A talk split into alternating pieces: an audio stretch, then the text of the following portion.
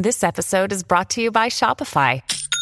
Forget the frustration of picking commerce platforms when you switch your business to Shopify, the global commerce platform that supercharges your selling wherever you sell. With Shopify, you'll harness the same intuitive features, trusted apps, and powerful analytics used by the world's leading brands. Sign up today for your $1 per month trial period at shopify.com slash tech, all lowercase. That's shopify.com slash tech. Mom deserves the best, and there's no better place to shop for Mother's Day than Whole Foods Market. They're your destination for unbeatable savings, from premium gifts to show-stopping flowers and irresistible desserts. Start by saving 33% with Prime on all body care and candles. Then get a 15-stem bunch of tulips for just $9.99 each with Prime. Round out Mom's menu with festive rosé, irresistible berry chantilly cake, and more special treats. Come celebrate Mother's Day at Whole Foods Market.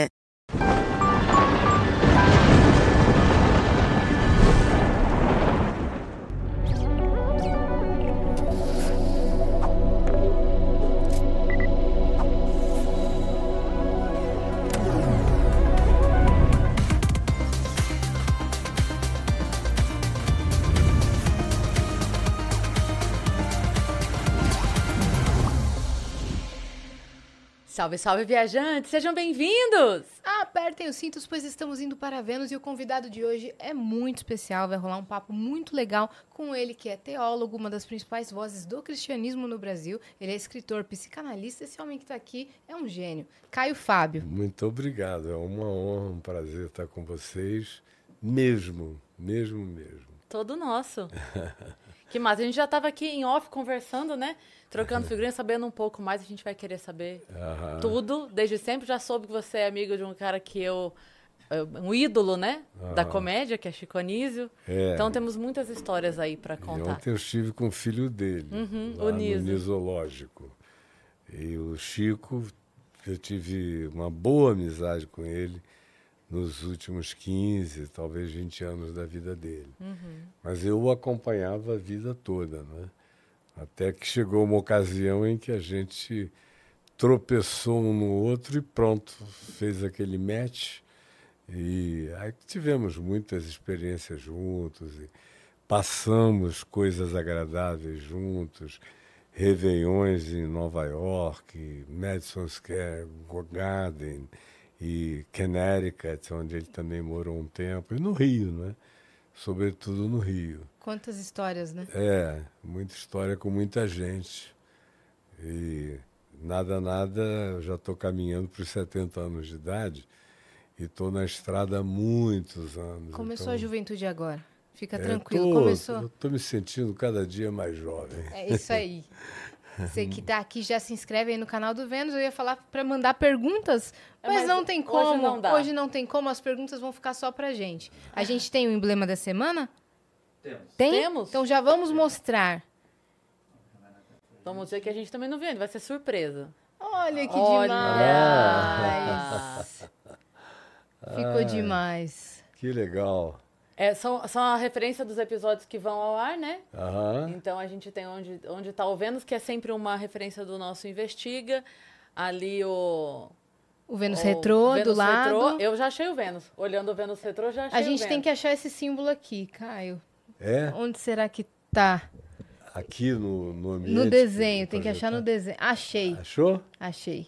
Ah, vocês são melhores do que eu. É que nosso olho tá treinado pra Ah, achar o tá, símbolo eu já, já vi ali. Viu no microfone? vi no microfone. É, E ali são referências dos vídeos que a gente é, colocou no Vênus Retrô, inclusive do Igor. Ele tá muito preso. Legal, muito bom. E o seu desenho ali atrás. Ficou muito bonito. Ficou e Galvão, lindo. como sempre, arrasando. Que bom. Você vai receber, tá eu, bom? eu gostaria. Vai receber, gostaria se mesmo. quiser usar no perfil, fica super Tá, à vontade. Eu coleciono essas charges, cartoons que E fazem aqui a do Flow, respeito. já teve alguns, né? Já, já tive. Porque você já tive, esteve sim. aqui algumas vezes. Já, umas duas ou três. Que legal.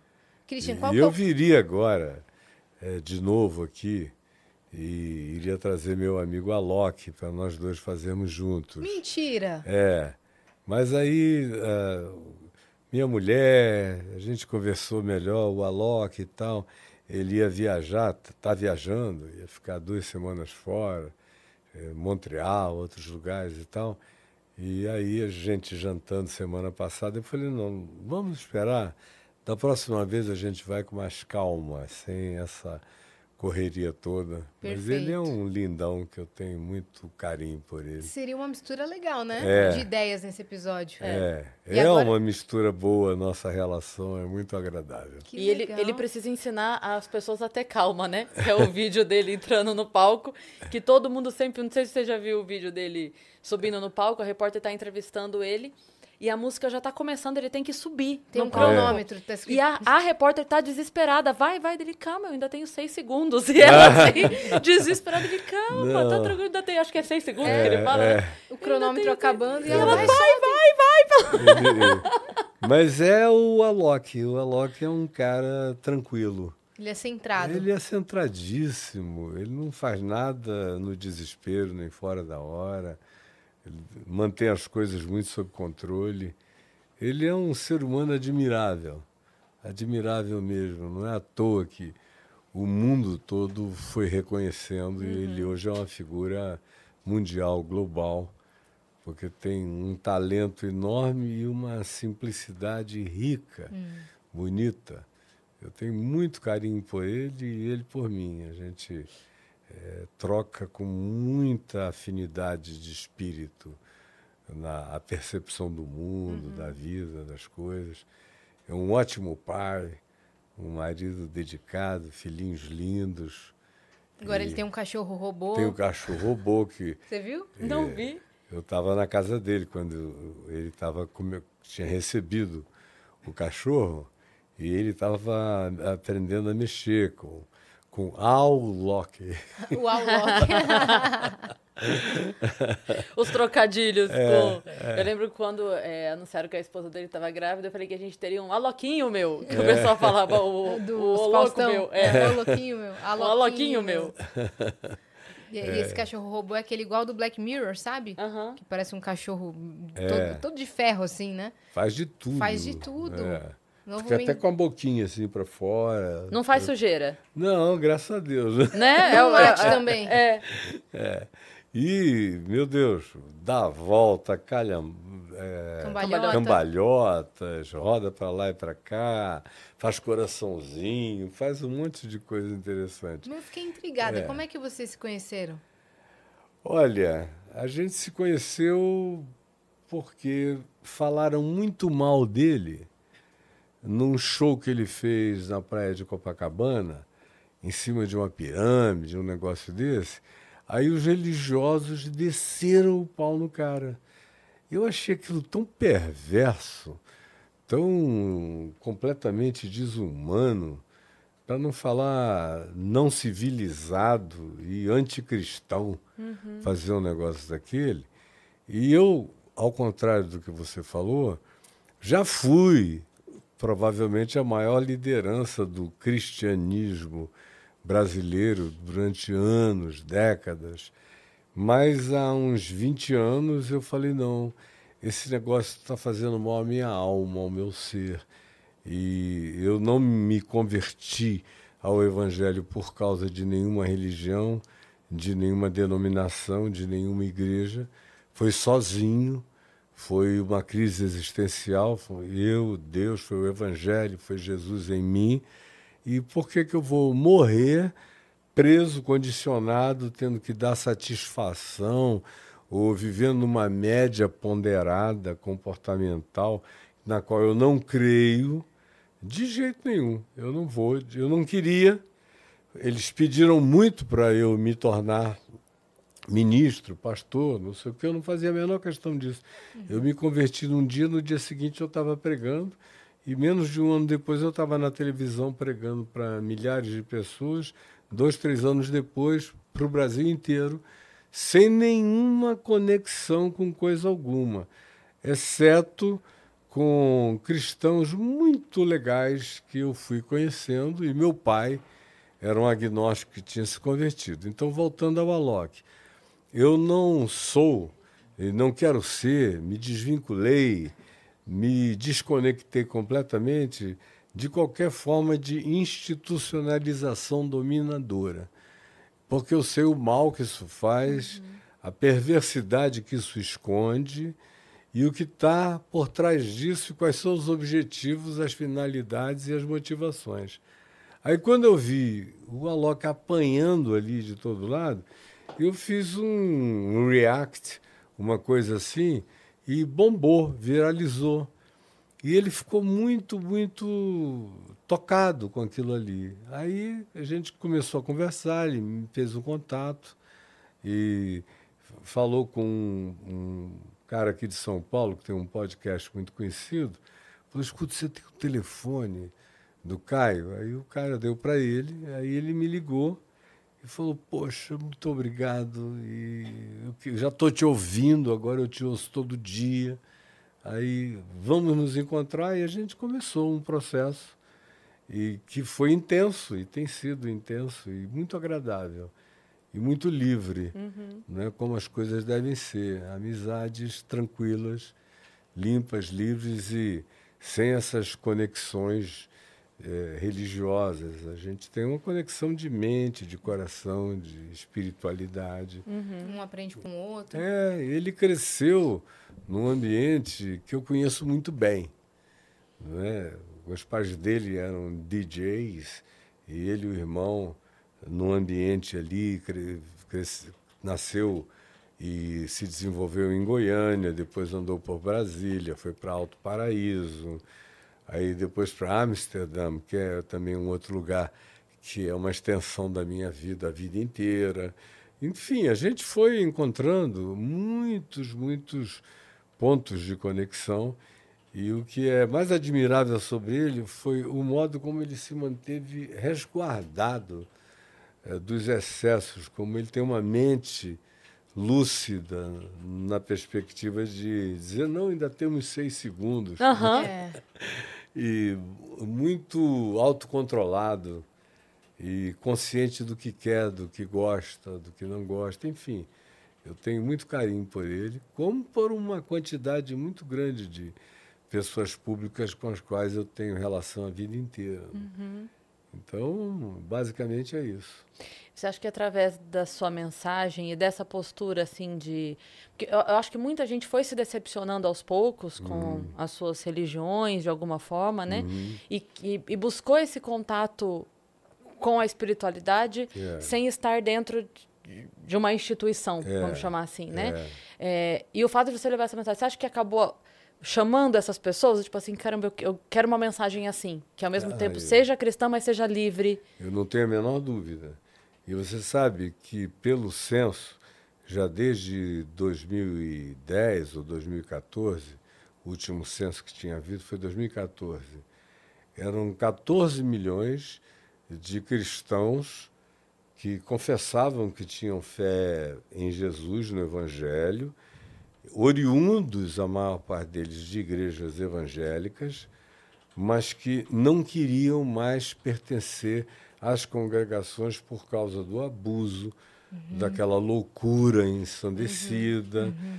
da troca de tudo por dinheiro, de um Deus que supostamente só responde a orações se você entrar com grana na frente, uhum. de loucuras impressionantes do tipo peça dinheiro emprestado e doe para a igreja, endivide-se, mas nos ajude. Deus irá recompensar. Deus vai recompensar. E eu sou ministro ou sou cristão da espiritualidade do Evangelho de Jesus vai fazer 51 anos. E eu fui presidente da Associação Evangélica Brasileira, ajudei a criá-la e a presidir, depois fui presidente emérito um bom tempo, até que chegou uma hora que eu falei: não, eu estou num estado de negação da minha fé. Isso é cumplicidade com absolutamente inaceitável. E eu conhecia o intestino grosso daquele negócio. Viajava por dentro dos esgotos de Paris no tempo dos miseráveis. Então, era um negócio horroroso. Eu falei, eu não vou fazer parte disso. E aí, conclusão, hoje, esse chamado grupo dos desigrejados, de acordo com o censo, já é equivalente à segunda maior denominação do Brasil. A primeira é a Assembleia de Deus, da Convenção Geral das Assembleias de Deus, com 24, 25 milhões. E, em segundo lugar, vem os chamados desigrejados. Esse pessoal é que vai se alimentando comigo, porque eu iniciei esse processo.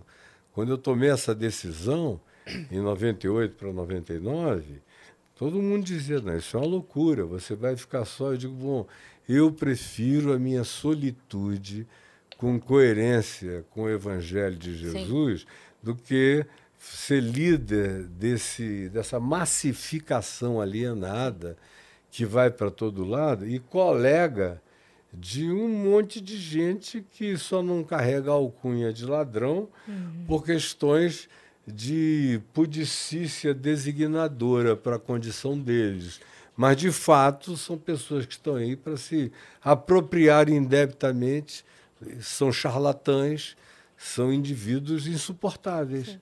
Eu não quero isso para mim, então isso fez toda a diferença. Iniciou um processo que tem mais, não vai parar de crescer, só vai aumentar. Sim, quanto mais as pessoas forem tendo acesso à informação, é. né, forem e tendo acesso à mensagem de Jesus. Sim. Porque o que eu vejo hoje são milhares de casas virando igrejas familiares ou igrejas de amigos que se reúnem em casa. O cara Células, lá né? bota minha, meu, meus vídeos, assistem juntos, depois Debatem. oram juntos, discutem, conversam, trocam as experiências fazem orações coletivas e vai cada um para casa, sem dono, sem hierarquia, sem demanda.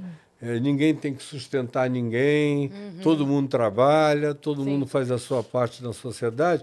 O que foi como era, está se tornando uhum. como um dia Sim. foi. Porque o cristianismo surgiu no quarto século, com o imperador Constantino. De Jesus até o quarto século, não tinha nada disso.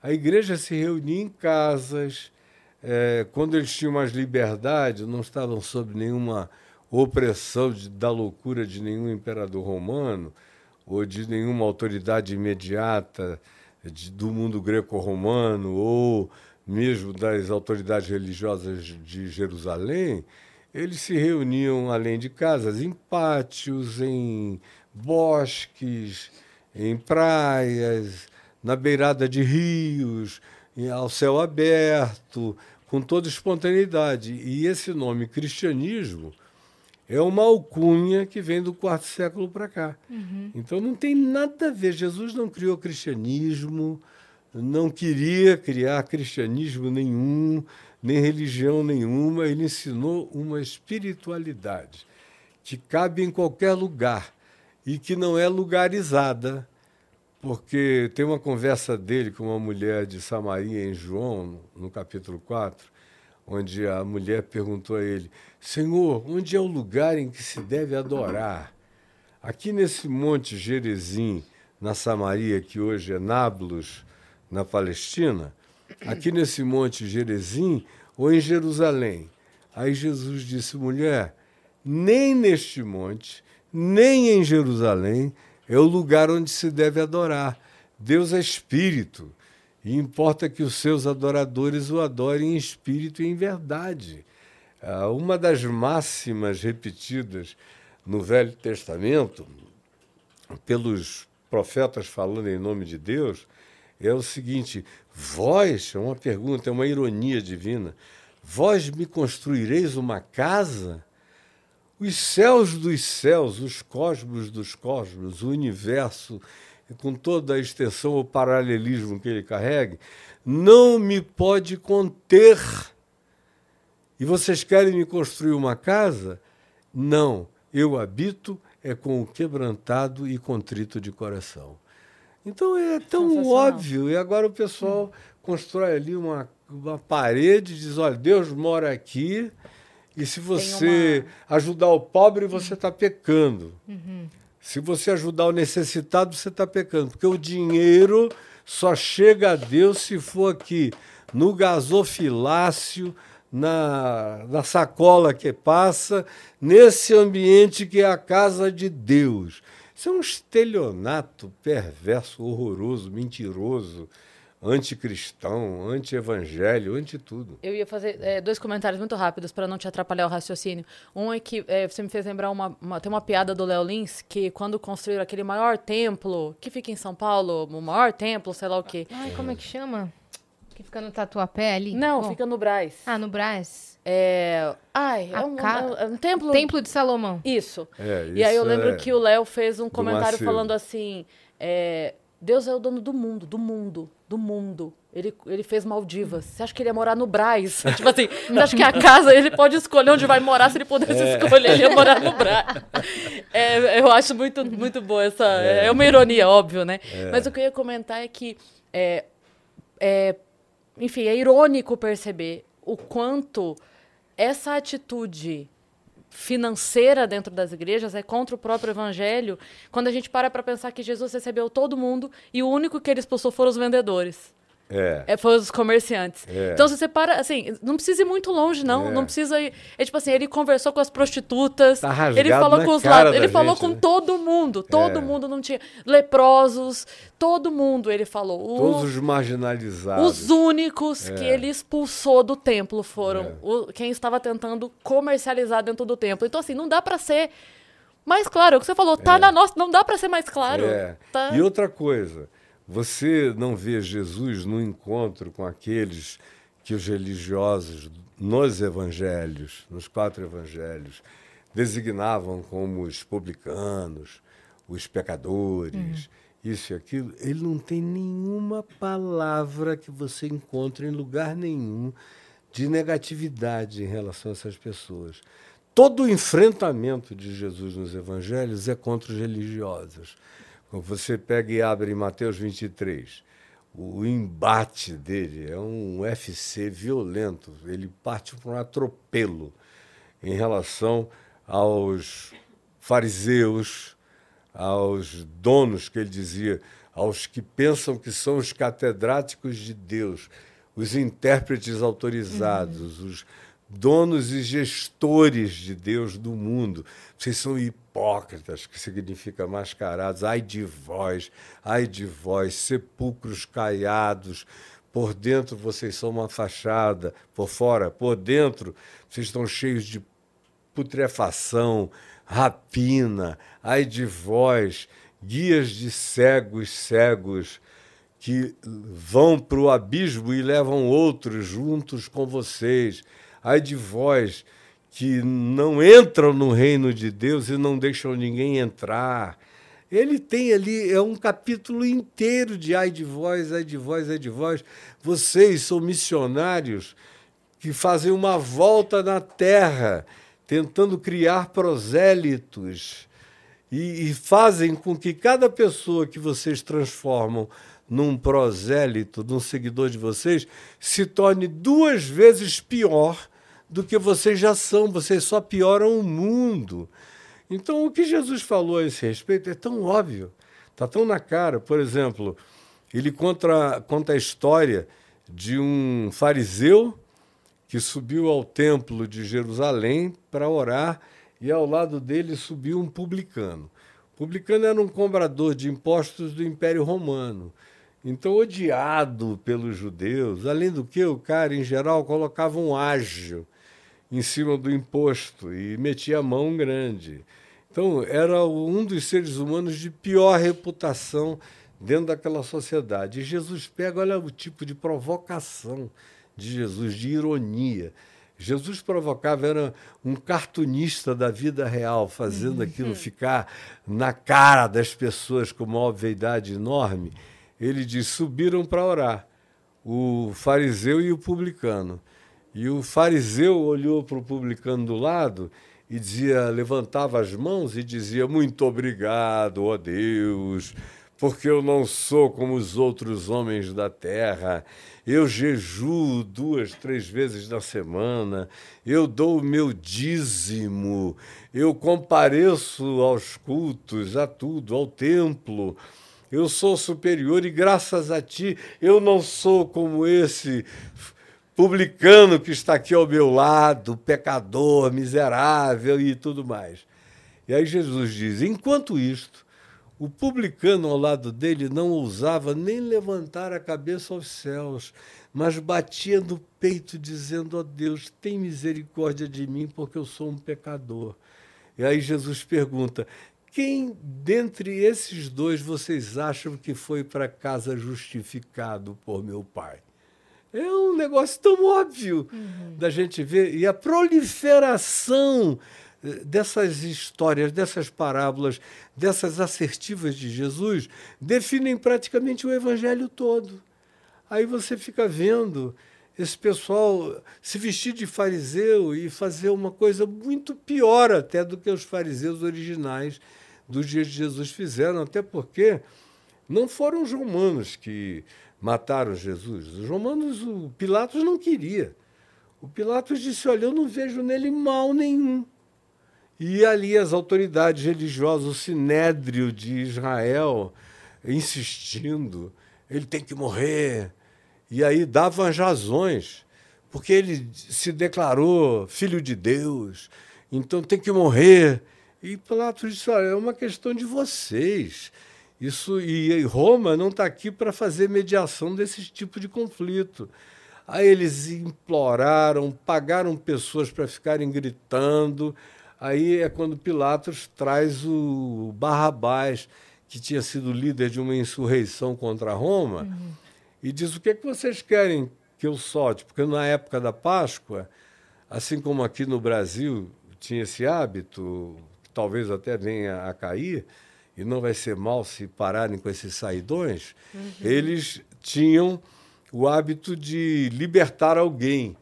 Aí trouxeram o Barrabás e, e perguntaram: quem que vocês querem que eu liberte? A Jesus chamado Cristo ou a Barrabás? Aí o pessoal que os religiosos tinham contratado, incitado uhum. e qualquer outra coisa que você queira para definir o fenômeno, é, gritaram Barrabás, Barrabás, Barrabás. E o Pilatos angustiado, porque não queria fazer isso, até porque a mulher dele mandou um recado para ele durante o julgamento. E quem reporta isso é o Evangelho de Lucas. Diz que enquanto Jesus estava sendo julgado, veio um recado da mulher de Pilatos dizendo: Não te envolvas com esse justo, porque essa noite em sonho eu muito sofri a seu respeito. Não entra nessa, meu marido. E o cara estava doido para cair fora. Aí eles disseram: olha, se você não o matar, você não é amigo do imperador. Porque ele diz que ele é, de fato, a autoridade suprema. Quando, na realidade, Jesus só se auto-intitulou de filho do homem, no máximo. Eram os outros é que diziam: Tu és o filho de Deus. E ele nunca fez propaganda de si mesmo. A coisa mais interessante sobre Jesus é que ele curava as curas mais extraordinárias, chamava o cara e dizia: Não conta nada para ninguém. É. Não diz nada para ninguém. Não precisa disso. Aí você lê em Mateus, no capítulo 11, ele se dizendo, e ele dizia isso para que não o expusessem à publicidade para se cumprir o que dizia o profeta Isaías. Aí diz: Na praça não se ouvirá o grito da sua voz. Ele não vai ser aquele que chama atenção para ele mesmo, porque ele próprio não esmaga a cana quebrada, a pessoa que, que já estava toda esmagadinha. E a religião ia lá e ré, quebrava ele toda. Não chuta cachorro morto. É, chutava cachorro morto. Ele não esmaga a cana quebrada e não apaga a torcida que fumega, aquele paviozinho que está apagando, perdendo a esperança, morrendo de tudo, existencialmente falido. Ele não apaga, ele vai e acende. Por isso é que ele era chamado, e para mim é, é um dos títulos mais bonitos de Jesus, foi dado pelos inimigos, pelos adversários, que eram religiosos. O chamavam assim de maneira detratora de amigo de pecadores, de meretrizes e de publicanos. Não tem nada mais bonito do que isso, ser amigo de pecadores. Não fazer acepção de pessoas. As pessoas com as quais ele ficava mais à vontade, fora o, o, o grupo de amigos dele, que são duas mulheres, Marta e Maria, o irmão Lázaro, a quem ele ressuscitou, algumas outras pessoas que Lucas, no capítulo 8, diz que eram mulheres que o seguiam juntamente com os discípulos apóstolos, que eram doze, e dentre elas tinha uma mulher que era esposa do irmão de leite de Herodes, que era uma raposa perversa. Mas a esposa do cara, Jesus disse: Ó, vem comigo. E andava com ele, junto com, ele, com a mãe dele, as suas irmãs e outras mulheres, incluindo Maria Madalena, seguindo junto pelo caminho, e o grupo de amigos.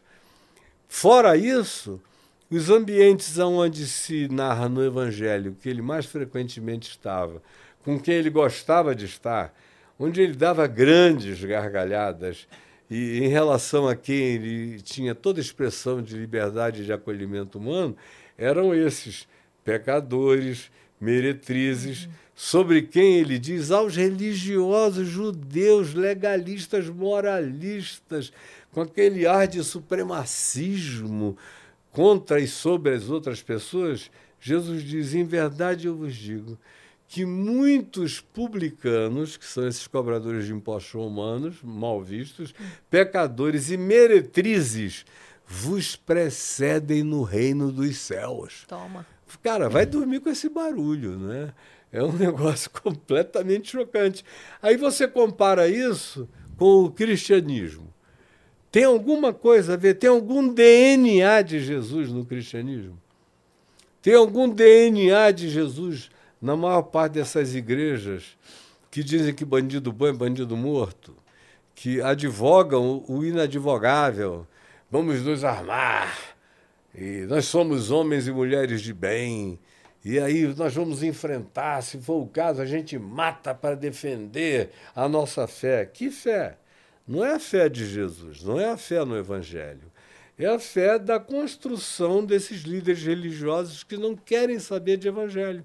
Como talvez o maior e mais importante deles, do ponto de vista de poder contemporâneo, me falou há uns 28 anos, 30 anos atrás, numa das conversas fortes que eu tive com ele, quando eu ainda era presidente da Associação Evangélica Brasileira ele me falou: olha, aqui na minha igreja, Jesus só entra na fachada, no nome da igreja, lá na fachada.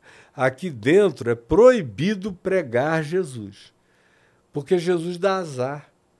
Jesus faz todo mundo ficar querendo ser generoso, uhum. misericordioso, compassivo, amigo dos pobres, e inclusivo. Isso eu não quero aqui. Eu aqui só pode se pregar Velho Testamento.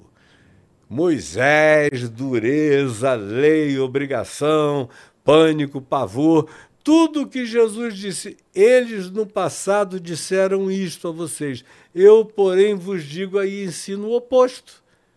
Ouvistes o que foi dito aos antigos? Aí ele cita pedaços da lei de Moisés, uhum. que eram axiomas praticamente adorado por todos os religiosos, e diz: Eu, porém, vos digo, aí anuncia o oposto de tudo aquilo. Está escrito aqui no Novo Testamento na cara da gente.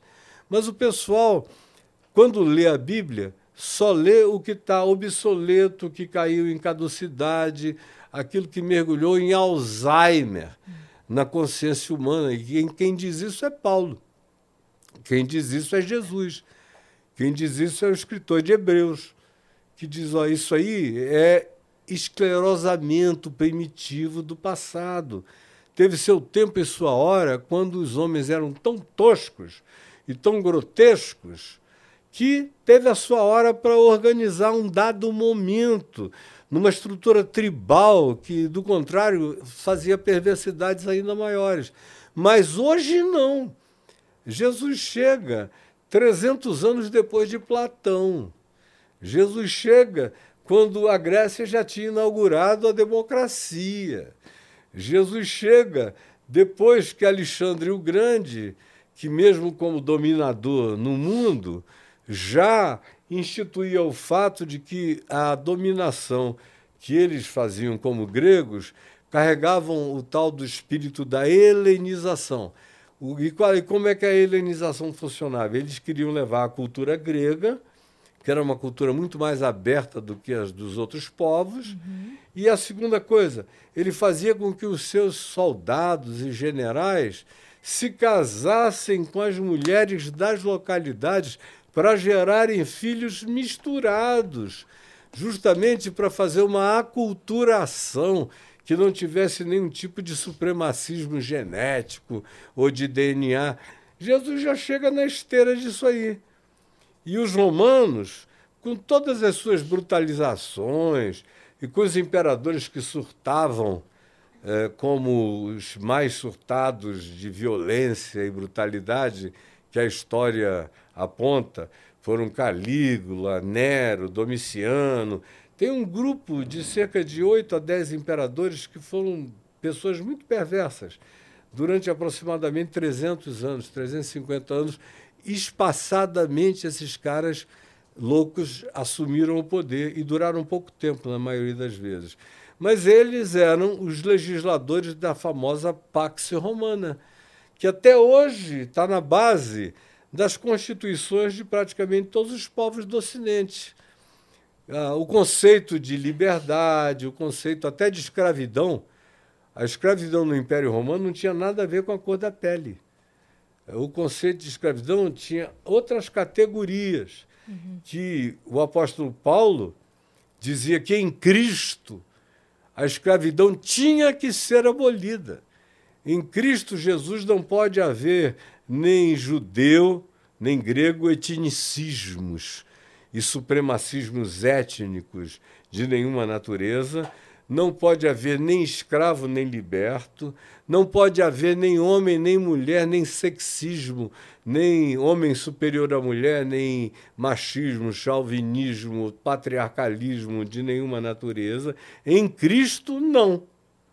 Ou seja, Paulo sabia que o que Jesus tinha instaurado e instituído era uma nova humanidade. Uhum e continua a ser a proposta do Evangelho uma nova humanidade, onde a gente não se divida por nenhuma dessas idiotices. Estamos aqui até hoje. E estamos brigando e, e andando para trás.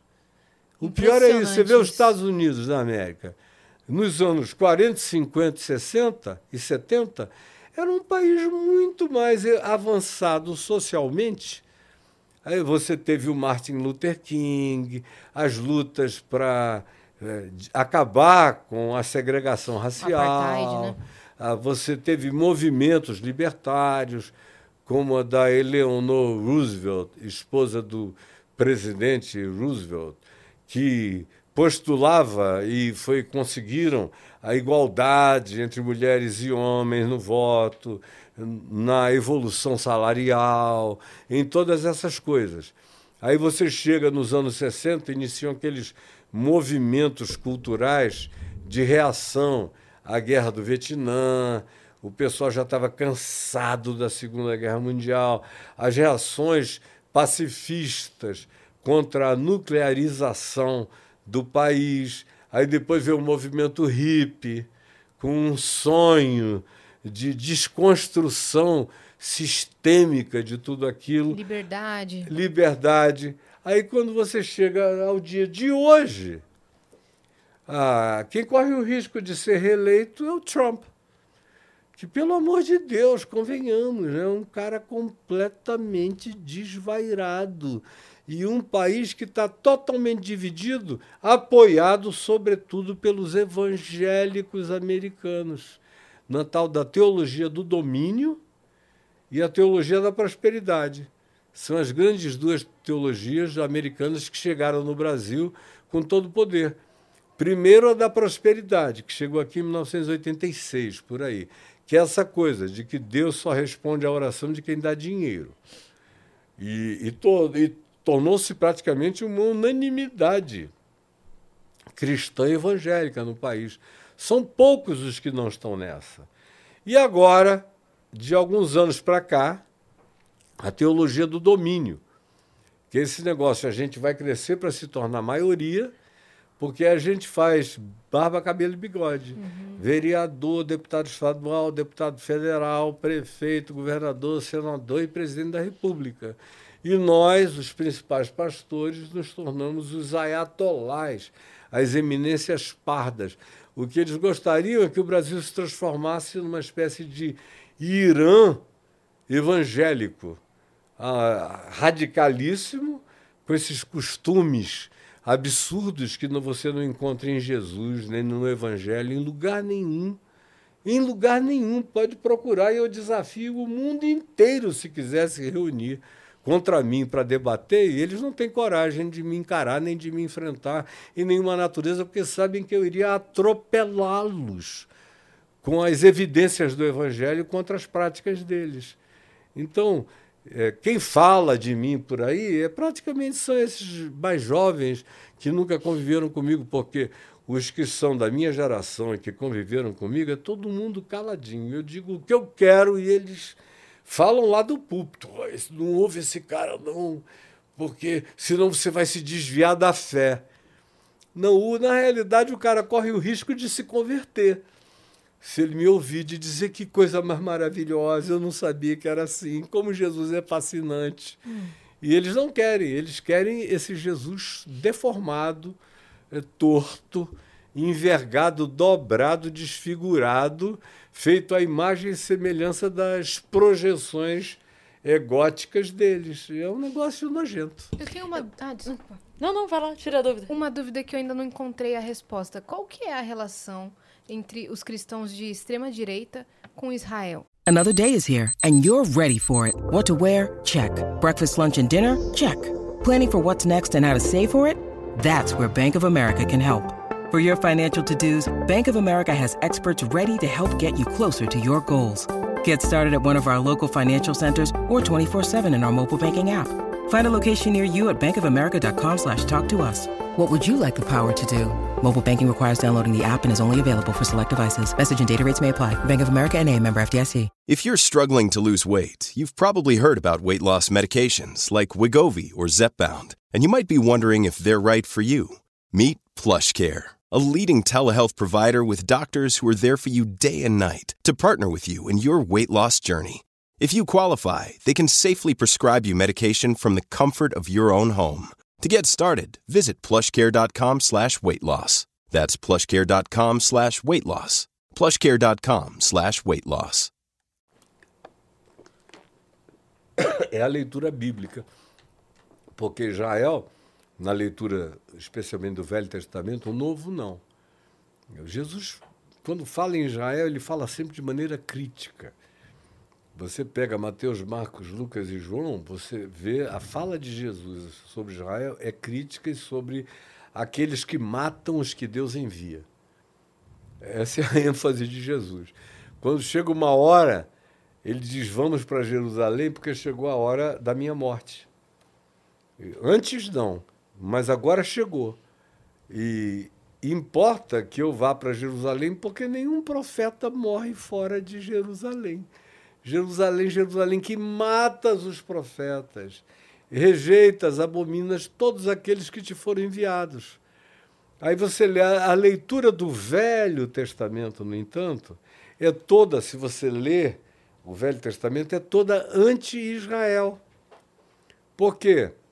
São os profetas denunciando o povo de Israel, que era um povo idólatra, que depois do cativeiro em Babilônia pararam de cultuar os ídolos de pau, de pedra, de ouro, isso e aquilo, porque até lá eles também cultuavam isso, e passaram a cultuar o templo, passaram a cultuar o livro, a Torá, passaram a cultuar o sacerdotalismo, passaram a cultuar os ritos e os sacrifícios. Eram idólatras piores do que os pagãos. E tem uma repetição recorrente no Velho Testamento, que é de quase todos os profetas dizem isso. Vocês receberam essa terra como promessa e herança.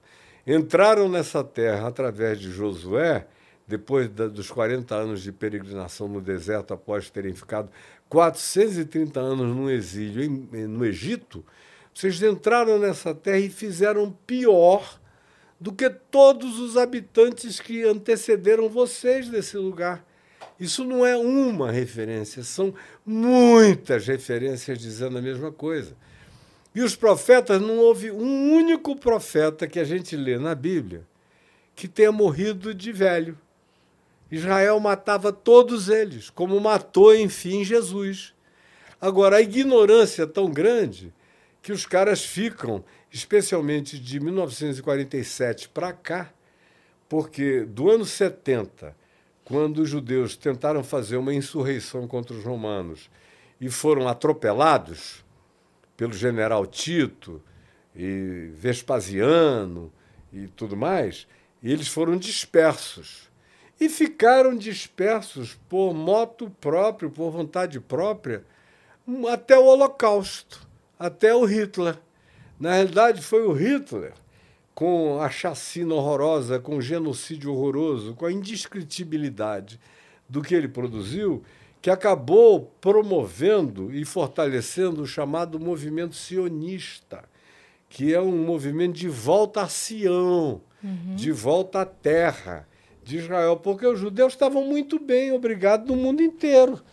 Como tem judeus aqui em qualquer lugar da terra, vivendo muito bem, ganhando dinheiro, aculturados, eles sempre se aculturaram bastante. Foi o impacto e o trauma da Segunda Guerra que gerou, especialmente naqueles que eram os filhos dos massacrados, hum. dos mortos nos campos de concentração, que disseram a gente quer voltar para a nossa terra. E não tinha nenhum país dos aliados que se propusesse a acolhê-los. Então, que eles disseram, se virem, voltem para lá. E aí eles voltaram, alugaram navios, fizeram o que hoje você vê os refugiados fazendo, tentando atravessar o mar Mediterrâneo. Enquanto isso, isso é bom que se diga e que se guarde na memória. Enquanto isso, do, do ano 70 da nossa era até 1947, sempre houve uma população de judeus, árabes e palestinos, que são povos semitas. É, todo mundo associa o semitismo aos judeus. Mas ser semita uhum. é ser filho da descendência de Sem, filho de Noé, de onde também procede Abraão, que é o pai dos judeus e o pai dos árabes. Porque com a, a serva, a escrava Agar, que era uma egípcia, a mulher dele, Sara, que não podia ter filhos e estava ficando velha, que disse para ele: Olha, vamos dar um jeito, você precisa ter um herdeiro. Então pega Agar. Agar era uma egípcia gatona, linda. Abraão achou muito bem, muito bom e agradeceu. E ó, Pimba da Xuxinha. mandou ver na H. E é logo a mulher engravidou, teve um filho, a quem ele deu o nome de Ismael, que é o pai de todo o semitismo árabe uhum. e palestino. E depois de alguns anos, quando o menino, o Ismael, já tinha mais de 10 anos, foi que Sara, aos 90 anos, deu à luz a um filho, e Abraão com 100 deu à luz a um filho chamado Isaac, e que é o pai dos israelitas, dos judeus, dos hebreus. Mas ambos os grupos são semitas. Sim. E são ambos filhos de Abraão. Então, quando você vê o Netanyahu lá massacrando, matando e dizendo que vai eliminar, é uma guerra fratricida. São irmãos matando irmãos do ponto de vista genético, corre neles a mesmo, o mesmo sangue, o mesmo DNA, com a mesma história, e todos eles sabem disso. Mas a ideologia política e o desejo de supremacismo e de poder é o que faz isso. Mas eu estava dizendo o seguinte: do ano 70 até 1947, judeus, árabes e palestinos viveram muito bem juntos, não importando quem é que governasse, e nunca foi judeu nem árabe, nem palestino que governou. Eles estiveram sob a dominação romana, depois eles estiveram sob a dominação bizantina, eles estiveram constantiniana, eles estiveram sob a dominação dos turcos é, é, otomanos. Antes disso, eles estiveram sob a dominação islâmica do século VII para frente, e os turco-otomanos eram também islâmicos. Uhum. e, e num convívio absolutamente pacífico. Os cristãos, a pretexto da Igreja Católica de recuperar os lugares santos do cristianismo, que é um fenômeno do quarto século para cá, portanto, a Igreja Católica é um fenômeno do cristianismo constantiniano. Sim. Mas não tem nada a ver com o evangelho original que Jesus ensinou, que não deu nomenclatura para nada disso. E a expressão igreja ou eclésia não, não é uma invenção é, cristã também. Já era uma designação usada no mundo greco-romano para designar todo tipo de ajuntamento público e civil. Quando um procônsul, quando um governador, alguma autoridade greco-romana convidava a população daquela cidade, reino, para um encontro, para passar instruções civilizatórias ou mudanças de lei ou qualquer coisa que o valesse, aquilo ali era uma convocação para a eclésia, para a igreja. Ou seja, igreja significa só congregação e ajuntamento, não tem nada mágico nisso. Uhum. E, mas o cristianismo acabou transformando a igreja numa coisa que parece que até a palavra caiu do céu e tudo mais que a gente vê em volta que não tem absolutamente nada a ver com o que Jesus propôs. Então veja, foi a pretexto da recuperação desses lugares sagrados, aí inventaram todas as relíquias sagradas, Aí o Santo Grau. De onde vem o Santo Grau? De lugar nenhum. É uma porcaria de uma invenção. De que o, cálice no qual Jesus tinha tomado a última ceia teria sido preservado. Aí ficou aquele coisa, vamos atrás do Santo Grau, os templais, os hospitalários. Enquanto isso, na Europa, o que o papado dizia é o seguinte: vocês vão e porque quem for recuperar esses lugares vai ganhar terras, riquezas, tinha toda essa permuta. E os caras, os europeus, foram cristãos para a guerra lá. Conclusão: ficaram 200 anos tentando tomar e prevalecer na terra, acabou que perderam, porque eles iam para não botar raízes. Eles iam por um negócio circunstancial. E os moradores árabes e palestinos e judeus daquela terra estavam lá porque era a terra deles, eles queriam morar lá e moravam juntos e não brigavam entre si. Você tem um convívio excelente entre judeus e palestinos em Jerusalém até 1947, 1948, quando veio a Guerra da Independência. Então, respondendo à tua pergunta, por que, que os evangélicos têm esse borogodó com Israel? Porque de 48 para frente, nos Estados Unidos, e essas coisas perversas que chegam aqui no Brasil, quase todas elas vêm diretamente dos Estados Unidos da América. Eles inventaram uma escatologia, que vem da expressão grega escaton, que significa o que é referente às últimas coisas, seja na vida individual, seja na história coletiva, em relação à volta à segunda vinda de Jesus. Então, eles começaram a dizer o seguinte: Israel é o relógio escatológico de Deus. E a ensinar por em todas as igrejas. E o povo não sabe absolutamente nada. O que o cara grita do púlpito fica valendo como voz de Deus. Pode ser a coisa mais absurda. Aí, conclusão: Israel foi crescendo, foi crescendo, foi crescendo, porque antes disso, o que é que os cristãos entendiam? Que Israel tinha tido seu tempo passou e não aproveitou. E que no Velho Testamento que você tinha é histórias de como Deus interveio e se manifestou como Deus, apesar de Israel ou contra Israel regularmente. A grande ênfase de Jesus não era em Israel, era nos salmos como consolação, como profecia consoladora e nos profetas aqueles que eu disse que todos eles foram mortos pela religião e pelos líderes de Israel. Mas a nação de Israel mesmo foi dada como diluída até 1948. Aí de 48 para cá, por causa da geopolítica americana, que agora tava, tinha eleito a Rússia para ser o grande adversário, eles começaram a construir uma escatologia que demonizava a Rússia, demonizava a China, demonizava o comunismo, demonizava o mundo árabe, demonizava todos os que são hoje os que os cristãos olham no Ocidente como os grandes antagonistas. Conclusão: aí eles exacerbam o seu ódio e aumentam um conflito que durante séculos inexistiu lá, que foi fomentado pelos cruzados, mas os cruzados, que foi aí por volta do ano 1000, 1100, não chegaram a afetar a relação entre judeus e palestinos e árabes que sobreviveram à hostilidade dos cristãos europeus, querendo tomar Jerusalém, as relíquias dos muçulmanos que estavam presentes lá desde o século VII, desde 632, 640, quando construíram a mesquita de El-Aqsa e o Domo da Rocha, que está hoje na esplanada do antigo templo de Jerusalém, que foi destruído pelo general Tito no ano 70, e que para eles, para os habitantes locais, não tinha a menor importância refazer templo nenhum.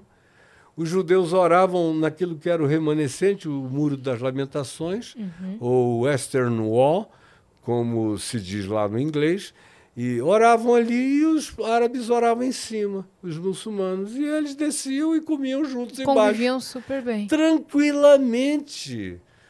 Por mais de mil anos em tranquilidade total. Aí, é, depois da Segunda Guerra Mundial, que começa essa aleivosidade, esse ódio, é, essa ação de natureza dogmático-persecutória, inspirado numa pseudo-escatologia, que é uma montagem de textos bíblicos que eles criaram para justificar esse tipo de esperanças da volta de Jesus, que tem a ver supostamente com a supremacia de Israel sobre todo o mundo islâmico e árabe e tudo mais, política, geopolítica norte-americana, em relação à qual os sionistas judeus agradeceram muito o favor americano. Mas você vê até o dia de hoje que a quantidade enorme de judeus lúcidos, tanto em Israel como no resto do mundo, que abominam esse, esse sionismo.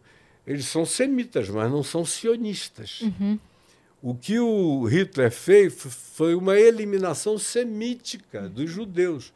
Mas não havia nem sionismo, porque não havia nem esse afã por voltar e dominar a terra. Ele era antissemita ele era antissemita, ele não era nem antisionista, porque não tinha, não tinha nada. Os judeus que moravam em Jerusalém não perturbavam ninguém, em Israel não perturbavam coisa alguma e viviam em tranquilidade e paz por mais de mil e tantos anos com os árabes e palestinos. Então é tudo invenção, tudo criação.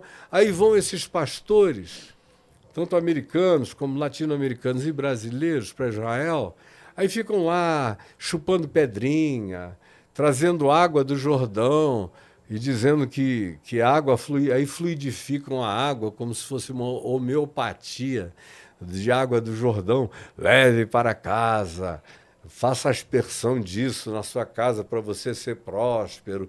Todo esse fetichismo horroroso e, a meu ver, perverso e anti-evangelho, anti-Cristo, anti-Jesus. Mas, outra vez, a ignorância reina absoluta. Aí eu falo o que eu estou falando aqui, e tem um monte de gente dizendo: esse herege está falando dessas coisas. Agora eu falo isso e os anjos me aplaudem. E eu sei que Jesus está aqui, sentado do meu lado, dizendo: vai, meu filho, vai, meu filho. Agora, eu sei exatamente onde eu estou, o que eu faço e quais são as razões eternas que habitam o meu coração e a lucidez que está dentro de mim para dizer tudo que eu digo. Aí a religião fica absolutamente zangada uhum. e hostil. Mas eu, eu tenho uma casca muito grossa, eu estou vindo lá tá blindado. do Paleoceno. Você faz uma pergunta, você recebe uma aula, tá vendo? o que você ia perguntar? É, eu, eu prefiro não levantar meus olhos a Deus e, e pedir perdão por ser uma pecadora. Ah, Deus te abençoe. Deus te abençoe. Do que bater no peito e dizer é, o quanto sei ou o quanto. Eu vi Mas como essa eu... palavra fez bem ao teu coração. Eu vi daqui. Na verdade, eu- o que eu queria falar é de outra coisa que pra mim tem muito mais relação com Deus, que é o amor. É. Então, É só eu o que tem um- relação com Deus. É. E p- pra mim, sim, é, é, o, é, o, é a única coisa que importa. E eu vi um vídeo seu falando sobre o amor ágape, se eu não estiver enganada. E eu queria falar um Uhum. Certo. pouco sobre isso. É. Entender um pouco mais. Porque você encontra no Novo Testamento que foi falado em aramaico por Jesus e pelos apóstolos, eles não falavam hebraico. Eles falavam aramaico, Sim. como o povo todo falava aramaico. E mas as palavras de Jesus foram levadas e transliteradas e traduzidas para o grego. E aí no grego você tem alguma uma fartura de expressões para designar amor. Por exemplo, o amor de pai e mãe por filhos, é, é, os gregos designavam esse amor de carne, sangue, DNA, cuidado familiar imediato, como amor storge. Era a palavra que eles designavam, essa coisa consanguínea. O amor entre amigos era o amor filéu, ou filia, que tem a ver com de onde vem a fraternidade, o amor fraterno. De- vem dessa origem grega de filéu. Aí você tem o amor é, erótico, obviamente, entre opostos que se atraem, de qualquer que seja a natureza da atratividade, mas envolve o desejo sexual, do encontro, do coito, do amor, do beijo, do romance, do estar juntos, do viver juntos, da troca íntima de qualquer que seja a natureza, os romanos não tinham, e nem os gregos, muito menos, tinham esse tipo de, de preconceito a respeito das escolhas de gênero, e Jesus tampouco, porque Jesus nunca tocou nesse assunto. E tinha gente de todo tipo passando para lá e para cá, para lá e para cá na frente dele. Ele falou de ódio, de ira, de desrespeito pelo próximo, de desconsideração, de incapacidade de inclusão, de supremacismo e rejeição. Ele falou de tudo isso, mas ele não tocou nessas questões de natureza sexual. E quando ele fala de adultério, duas únicas vezes nos quatro evangelhos, são três vezes nos quatro evangelhos, uma é para defender uma mulher que tinha sido apanhada em flagrante adultério. Está lá em João, no capítulo 8, e os religiosos pegaram pedras para apedrejá-la e vieram a Jesus e disseram: Olha, Moisés nos disse que tais mulheres deveriam ser apedrejadas. Ora, adultério só se faz a dois, não é? It takes two to tango. Então, não dá para você adulterar sozinho. Ainda tinha um homem que eles disseram: sai, amigo, vai que o negócio, a pedra não é para ti, é para cá. E levaram para Jesus fazer essa decisão. Jesus olhou para o rosto maligno dos caras e disse: Quem dentre vós estiver sem pecado, seja o primeiro que atire pedra. Aí, começando dos mais velhos até os mais novos, eles foram ficando acusados pela própria consciência. E o Evangelho de João diz que eles foram largando as pedras e se retirando até ficar Jesus sozinho com a mulher. Aí, quando tinha ido todo mundo embora, a mulher estava ali nua, eh, coberta, quem sabe, por um far- farrapo de pano. E aí Jesus disse: Mulher, olha só que pergunta linda. Onde estão aqueles teus acusadores? Não tinha mais ninguém. Aí a mulher disse: Eles foram. Aí Jesus, eu não sei. Aí, ninguém, ninguém te condenou? Jesus perguntou de novo. Ela disse: Não. Jesus disse: Nem eu tampouco te condeno. Vem, levanta, vai e não peques mais. Cuida da tua vida, não te põe mais nesse lugar de perigo nem de risco. As outras duas vezes, que é em Mateus 5 e Mateus 19, tinha a ver com um grande problema entre dois rabinos do, do tempo de Jesus. O rabino Hillel, que é uma figura que tem nome nas ruas de Jerusalém até o dia de hoje, foi muito importante lá, e o Rabino Shammai, que também é patrono de ruas em Jerusalém até o dia de hoje. E um conflito entre eles.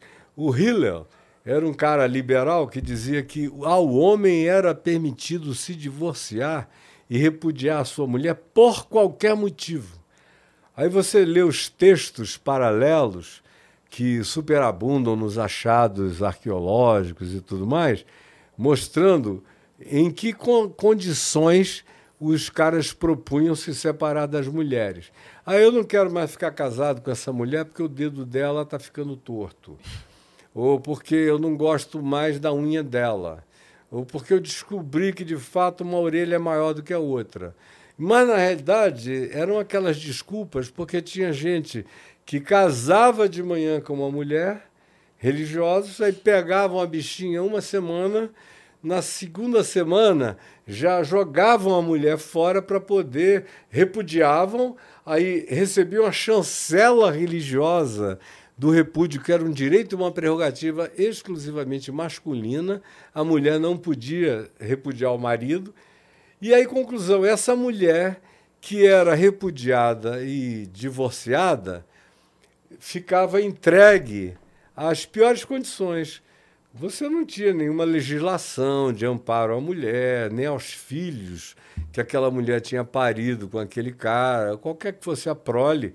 E, e a mulher, todavia, era considerada pela religião judaica como uma a, adúltera se ela se casasse com outro homem. Se chegasse um outro homem e dissesse: Eu te quero, eu gosto de ti a si mesmo, não estou nem aí porque estão pensando, eu vou cuidar de você, vamos constituir uma família. Pronto. Tanto a mulher quanto o homem que fizesse essa benesse era tratado, eram tratados como adúlteros. Ou a segunda alternativa para aquela mulher, ela tinha que se prostituir. Uhum. Aí a maioria das prostitutas eram mulheres ex-casadas, que não tinham tido outra chance na vida acabavam mulheres bonitas, atraentes, interessantes, se vendiam para levar comida e para casa. Ou então elas se tornavam mendigas, Sim. iam para a esquina esmolar. Então, quando Jesus diz o que diz sobre adultério, ele está fazendo tudo para diminuir o agravo sobre a condição da mulher. E isso, pessoal, como não conhece os contextos, não entende o texto, não entende a fala. Mas é o único tema sexual do qual Jesus trata. E quando ele fala de qualquer outra coisa que envolva sexo, como por exemplo prostituição, isso obviamente não tinha nada a ver com a discriminação à mulher que se prostituía. Ele estava, sobretudo, falando do homem, que era quem pagava para ter a mulher. E no ambiente masculino ele fala isso em Marcos, no capítulo 7. E não fala sobre a prostituição. A prostituição entra numa lista de 12, 13, 14 itens existenciais lá no final. Ele fala da idolatria, do dinheiro, da avareza, da maldade, da corrupção, disso tudo. E aí das prostituições falando a homens que eram os que praticavam isso, porque com as mulheres, o que ele diz seria uma contradição. Ele dizer aos religiosos: em verdade eu vos digo que muitas meretrizes vos precedem no reino dos céus. Então, o amor erótico, e em relação ao qual Jesus abençoou, tanto é que ele foi para um casamento onde ele multiplicou, transformou água em vinho, uh, abençoou a alegria dos convivas, dos cônjuges. Sempre para ele essa era uma ocasião agradável, bonita, boa. Então a gente tem essas formas de amor: o stort, o filéu, o erótico, e você tem o amor ágape, que é o amor sublime, é o amor divino, que ele recomenda que eu aprenda. Aprenda com Deus, porque Deus é ágape puro. Deus é aquele que não discrimina. O apóstolo João diz na primeira epístola dele que Deus é amor. E só diz isso. Ponto. Amai-vos uns aos outros, pois Deus é amor. Aquele que odeia não conhece a Deus, não vem de Deus, não nasceu de Deus. Aquele que nasceu de Deus ama o seu próximo. Perdoa o seu próximo, porque Deus é amor. Então, o amor ágape é esse amor sublime, que é o único amor que me coloca naquela vereda do Evangelho, que diz, onde Jesus diz: Amai os vossos inimigos e orai pelos que vos perseguem. Só dá para a gente amar um inimigo, um cara de quem a gente não gosta, que faz mal a gente, que é horrorosinho, horrorosão, tanto faz, com amor ágape. Agora, amar com amor ágape não implica em gostar. Eu não preciso botar o cara embaixo do braço e andar com ele. Eu só preciso é não deixar que a ação perversa dele me torne maligno como ele. Então eu me defendo, o amor é meu escudo, é minha defesa. Eu me defendo da maldade do mundo, não me deixando corromper pelo ódio, que é passado todo dia. Então tem um monte de gente de quem eu não gosto. Não gosto do caráter, não gosto da atitude, não gosto do trato, não gosto de como eles olham para os outros, de como eles interpretam a vida e nem o mundo. Não tenho nenhum desejo de me tornar íntimo, um amigo deles, de levá-los para minha casa, para partir o pão com eles e me confraternizar, porque até a palavra confraternizar vem de filéu, que é aquilo que uhum. você faz com um amigo, com quem você tem afinidade. No amor agapau, ou no amor ágape, você não necessariamente tem que ter afinidade. É claro que quando você ama uma pessoa fraternalmente, você desenvolve, pela própria contingência do amor fraterno, o amor agapau, o amor ágape, que é um amor que também lida com os equívocos, com os defeitos. Quem é que tem amigos perfeitos? Eu nunca tive nenhum. Na realidade, praticamente todos os amigos que eu tive na vida, de um modo ou de outro, me traíram. De um modo ou de outro. E eu não perdi praticamente nenhum até o dia de hoje. Eu perdoei. Porque eu digo: esse cara é legal, é gente boa. Ele só ficou invejoso, ou ele ficou surtado por causa de alguma coisa que eu fiz de muito melhor ou de muito boa e o coração dele não soube lidar com isso. E aí ele entrou nesse equívoco, mas uhum. você logo vê quando o indivíduo é gente boa que cometeu um erro, um equívoco. E eu, por exemplo, para um cara que foi meu amigo, deixar de ser meu amigo é porque ele botou as unhas de fora e eu vi que ele era um lobo vestido em peles de ovelha, perverso.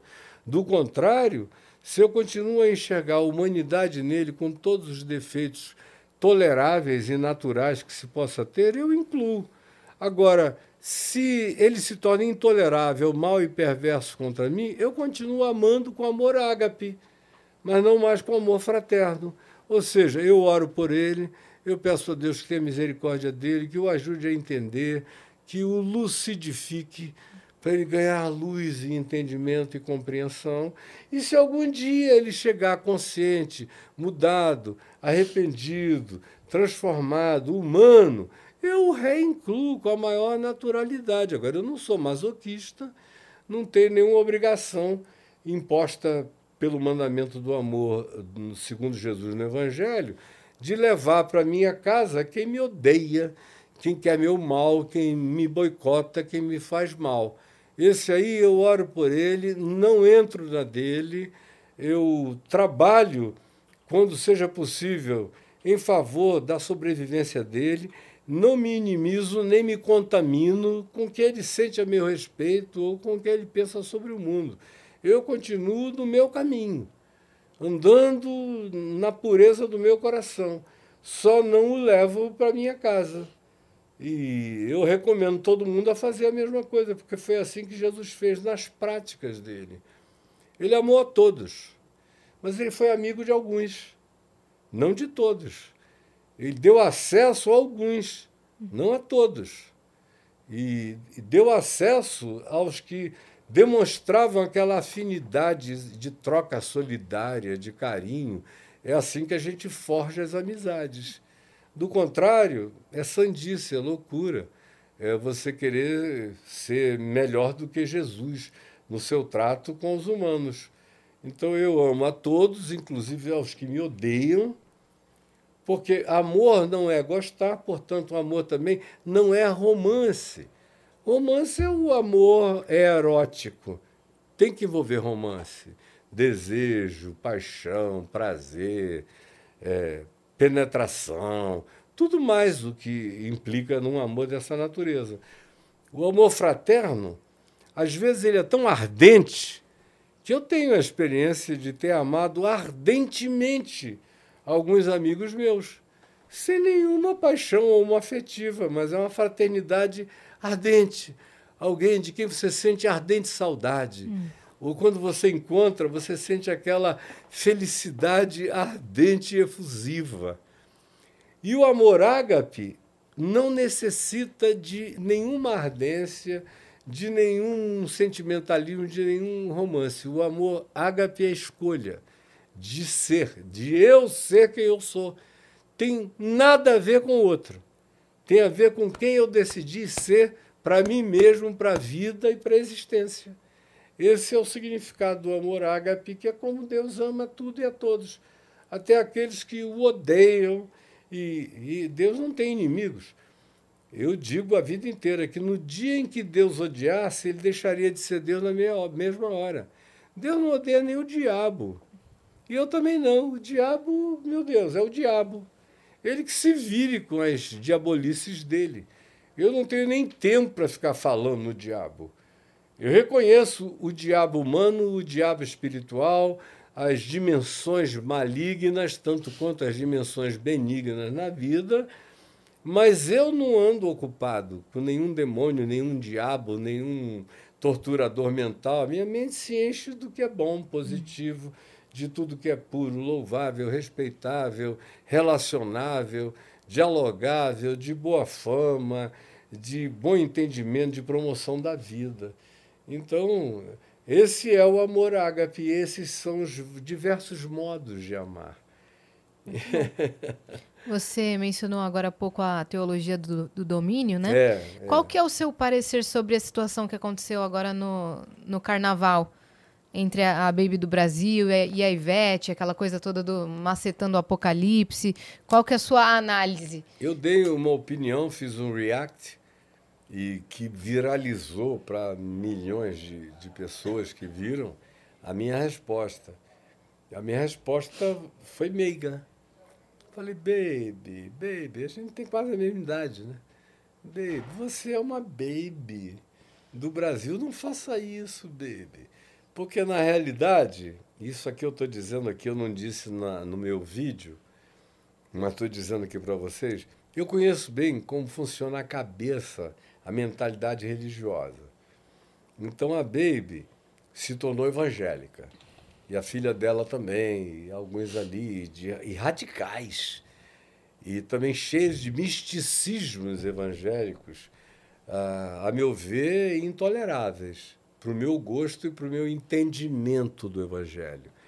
Então, ela aceitou porque era um cachê legal ir cantar no carnaval. Então ela, mas ela tinha que dar uma resposta para os crentes. Porque se ela só fosse lá, subisse e cantasse, passasse o microfone para a Ivete, a cantalhada ia chegar matando. A Baby se desviou da fé, está indo fazer carnaval na Bahia com a Ivete Sangalo, isso e aquilo. Então, para dar uma resposta aos crentes por estar naquele trio elétrico, ela tinha que sair com essa e dizer: olha, eu estou aqui para aproveitar a oportunidade e a mídia nacional para dizer, com licença, Ivete, só uma palavra. Gente, eu quero dizer, preste atenção, que nós entramos em, em Apocalipse. Entramos em Apocalipse, até uma preposição interessante, porque não existe lugar nenhum no Novo Testamento essa designação de entramos em Apocalipse. A palavra Apocalipsis, do grego, significa tirar o véu, trazer a revelação. Então, num certo sentido, eu estou aqui ajudando pessoas a entrarem numa dimensão de revelação. É por isso que a tradução de Apocalipse para a maior parte das línguas é revelação. Hum. É tirar o véu. Aqui a gente tem alguns véus, algumas cortinas. É abrir a cortina e deixar ver através. Então, a elas entramos em Apocalipse e eu quero dizer que o arrebatamento da igreja vai acontecer entre 5 e 10 anos de idade. É um tema que falou nele tudo que é evangélico já diz, não, ela estava aí aproveitando essa oportunidade para dar esse recado profético para o Brasil inteiro. Aí vale tudo, depois que você sai com uma dessa. Só que antes dela sonhar em qualquer coisa, eu estou indo e vindo nessa estrada há muito tempo. Eu saco as manhas todas. E eu vi e qual era o encalacramento dela naquela hora ali. E, por natureza, eu não sou uma pessoa que agride, embora eu fale a verdade com toda sinceridade, mas eu falo em amor, porque a verdade falada sem amor se desverdadeiriza na hora. O, que dá significado à verdade verdadeira é que se ela se efetiva e se efetua pelo amor.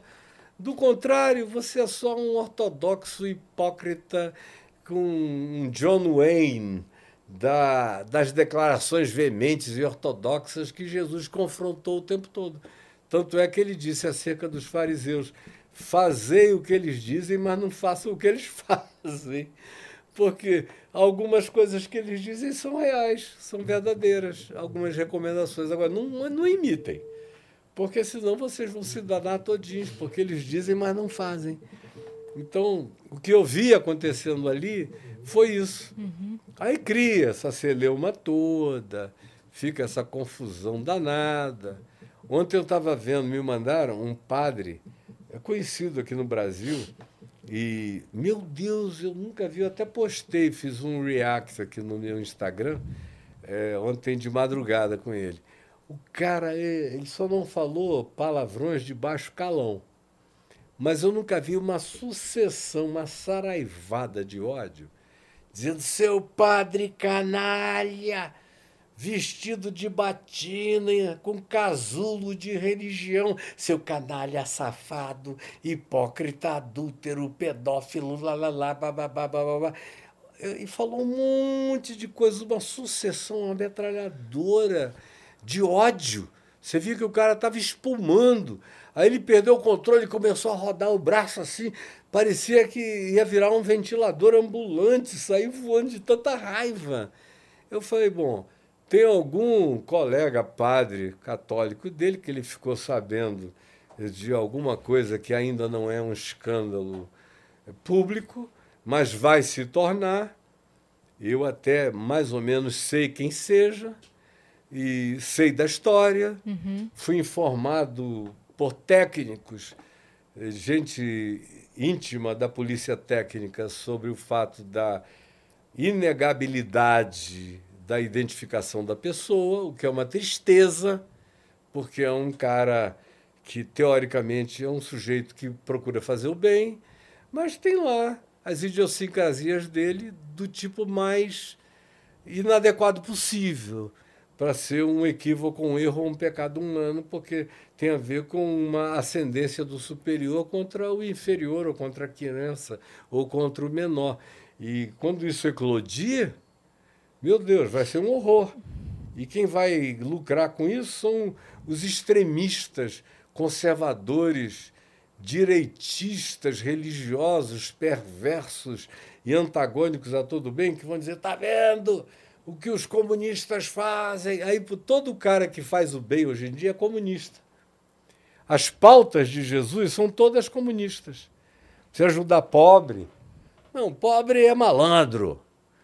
Parece que o evangelho não manda, que Jesus não disse: olha, entrem aqui, vocês são os benditos do meu Pai porque eu tive fome e vocês me deram de comer, eu tive sede, vocês me deram de beber, eu estive nu e vocês me vestiram, eu fui, estive enfermo e vocês foram me visitar, eu fui preso e vocês foram me ver. Pautas variadas de Jesus, todas assim. Hoje em dia, se você propuser uma coisa dessa, você é comunista. Não é o evangelho que propõe. E ainda que você diga, escuta, lê isso aqui. Não, mas isso aqui é comunista. Foi Jesus que falou, cara. Se Karl Marx iria nascer quase dois mil anos depois. Essas pautas são infinitamente anteriores. Mas a cegueira é tão maluca e tão doida, e a religião cega mais do que qualquer outra forma de cegueira, porque dogmatiza a cegueira. E o pressuposto a partir do qual o indivíduo interpreta o mundo, que passa a ser um pressuposto absolutizado. Então não tem nem diálogo, não é possível haver diálogo. Teologia do domínio está chegando, já chegou ao Brasil fortemente de 2013, 2014, 2015 para cá ganhou tanta força que chegou a eleger um presidente e que teve o seu primeiro ensaio de vamos beneficiar os evangélicos e os evangélicos, oh, nosso Senhor, nosso Messias, nosso Cristo chegou para nos fazer bem.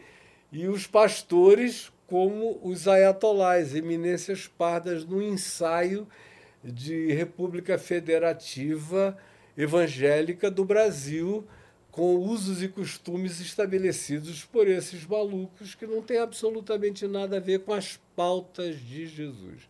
As pautas de Jesus mesmo, mesmo, eles não querem. Não querem de modo nenhum. Hey, it's Ryan Reynolds and I'm here with Keith, co-star of my upcoming film If, only in theaters May 17th. Do you want to tell people the big news? All right, I'll do it. Sign up now and you'll get unlimited for $15 a month in six months of Paramount Plus Essential Plan on us. Mintmobile.com slash switch. Upfront payment of $45 equivalent to $15 per month. Unlimited over 40 gigabytes per month. Face lower speeds. Videos at 480p. Active Mint customers by 531.24 get six months of Paramount Plus Essential Plan. Auto renews after six months. Offer ends May 31st, 2024. Separate Paramount Plus registration required. Terms and conditions apply if rated PG. No início do nosso papo, você estava mencionando das pessoas mais próximas a Jesus e você mencionou a Marta. É. Eu queria saber sobre a história da, de Marta. Eu não, Marta, não sei. Maria, Sim. Maria Madalena. Sim, é, Maria figuras. e Maria Madalena até conheço, mas Marta, eu queria entender mais da história dela Marta com Jesus. era uma mulher que morava numa aldeia a, a menos de um quilômetro das portas principais de Jerusalém, que é uma aldeia que está lá até o dia de hoje, chamada Betânia. Ela era irmã de uma menina chamada Maria, com quem Jesus tinha muito mais intimidade, embora ela amasse a ambas, ele amasse a ambas, e ao irmão delas, que ela era Lázaro, que é aquele que morreu, ficou quatro dias morto, chegou a ficar podre. Mandaram avisar Jesus: olha, teu amigo Lázaro está doente, vem para curá-lo. E Jesus ainda ficou mais dois dias no lugar onde estava. E a viagem até o lugar onde Lázaro morava em Betânia levava mais dois dias. Então, quando Jesus chegou lá, Lázaro já estava colocado na tumba com a pedra na frente. E Jesus disse: tirem a pedra da tumba. Aí Marta, que era um ser humano muito pragmático, falou: Senhor, não convém, já cheira mal, porque já é de quatro dias, está putrefato, não dá. Aí Jesus disse: tirem a pedra. Essa Marta é aquela mesma que Jesus, indo à casa deles, onde se diz que Jesus gostava de ir, e gostava de ficar, gostava de pernoitar. É, um dia, Jesus estava lá e ia almoçar com eles. E aí, Maria, a irmã mais nova, era absolutamente fascinada por tudo que Jesus dizia. E como era comum no primeiro século, eles não se assentavam assim como a gente está sentado aqui. Era tudo muito mais baixo. Eram divãs, onde a mesa era um divã baixinho. Você sentava meio de lado, a comida era servida ali. Como até hoje no Oriente Médio, em muitos ambientes, é assim. Sim. E ela estava, diz lá o texto de Lucas, assentada aos pés de Jesus, bebendo os seus ensinamentos. E Marta cozinhando. Aí, de repente, Marta sai com essa para Jesus. Diz: Poxa, Senhor, tu não te importas que eu fique aqui cozinhando e trabalhando sozinha, enquanto Marta está aí sentada aos teus pés ouvindo os ensinamentos? Aí Jesus diz para ela: Marta, Marta, tu andas ansiosa, preocupada com muitas coisas. Pouco é necessário, ou mesmo uma só coisa. Maria escolheu a boa parte, que não lhe será tirada. Então, além de ser irmã de Lázaro, do episódio da ressurreição, ela era tão assim, racional também, uhum. que quando Jesus chegou e ressuscitou depois o irmão dela, que foi o que deflagrou o processo final da execução de Jesus, foi ter na cara do sinédrio do templo em Jerusalém, a um quilômetro de distância, tirado um morto podre da tumba há quatro dias apodrecido. E aí a multidão entrou no frenesi e os religiosos disseram: ninguém pode negar o que ele fez. Não dá para arranjar uma justificativa, não, o cara estava podre mesmo. E agora o mundo inteiro virá após ele. Então ou a gente liquida ele agora, ou dá o golpe agora, ou então depois não vai ter mais jeito nem solução.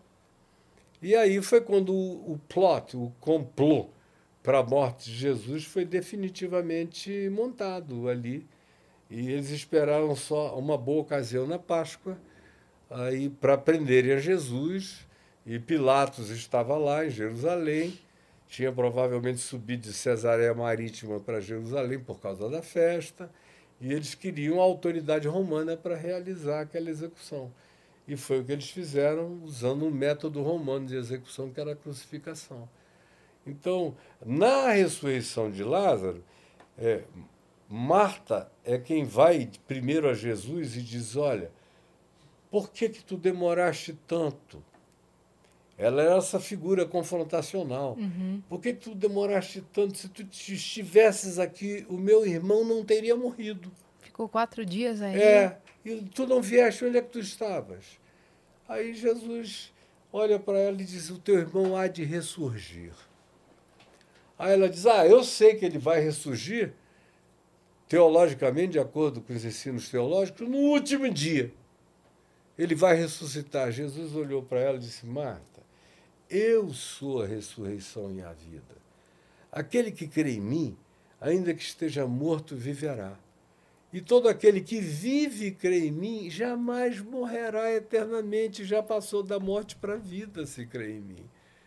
Onde foi que o sepultastes? Aí é nessa que ele diz: tirai a pedra, e Marta entra de novo com uma intervenção bem lógica. Senhor, não, porque já cheira mal, porque já é de quatro dias. Aí chega Maria, que era toda derretida. Aí vem Maria, se joga chorando sobre Jesus, não diz nada, só chora, chora, chora. Aí Jesus se comove com o choro de Maria, é uma das vezes em que a gente vê a expressão então Jesus chorou. Chorou junto. E o termo grego para designar aquele tipo de choro é um choro de condoimento indignado pela condição humana nesse estado de putrefação, de abandono, de tudo uhum. mais, e de solidariedade doída. Jesus chorou. Aí, conclusão, ele anda e diz: tire a pedra. Aí tiraram a pedra.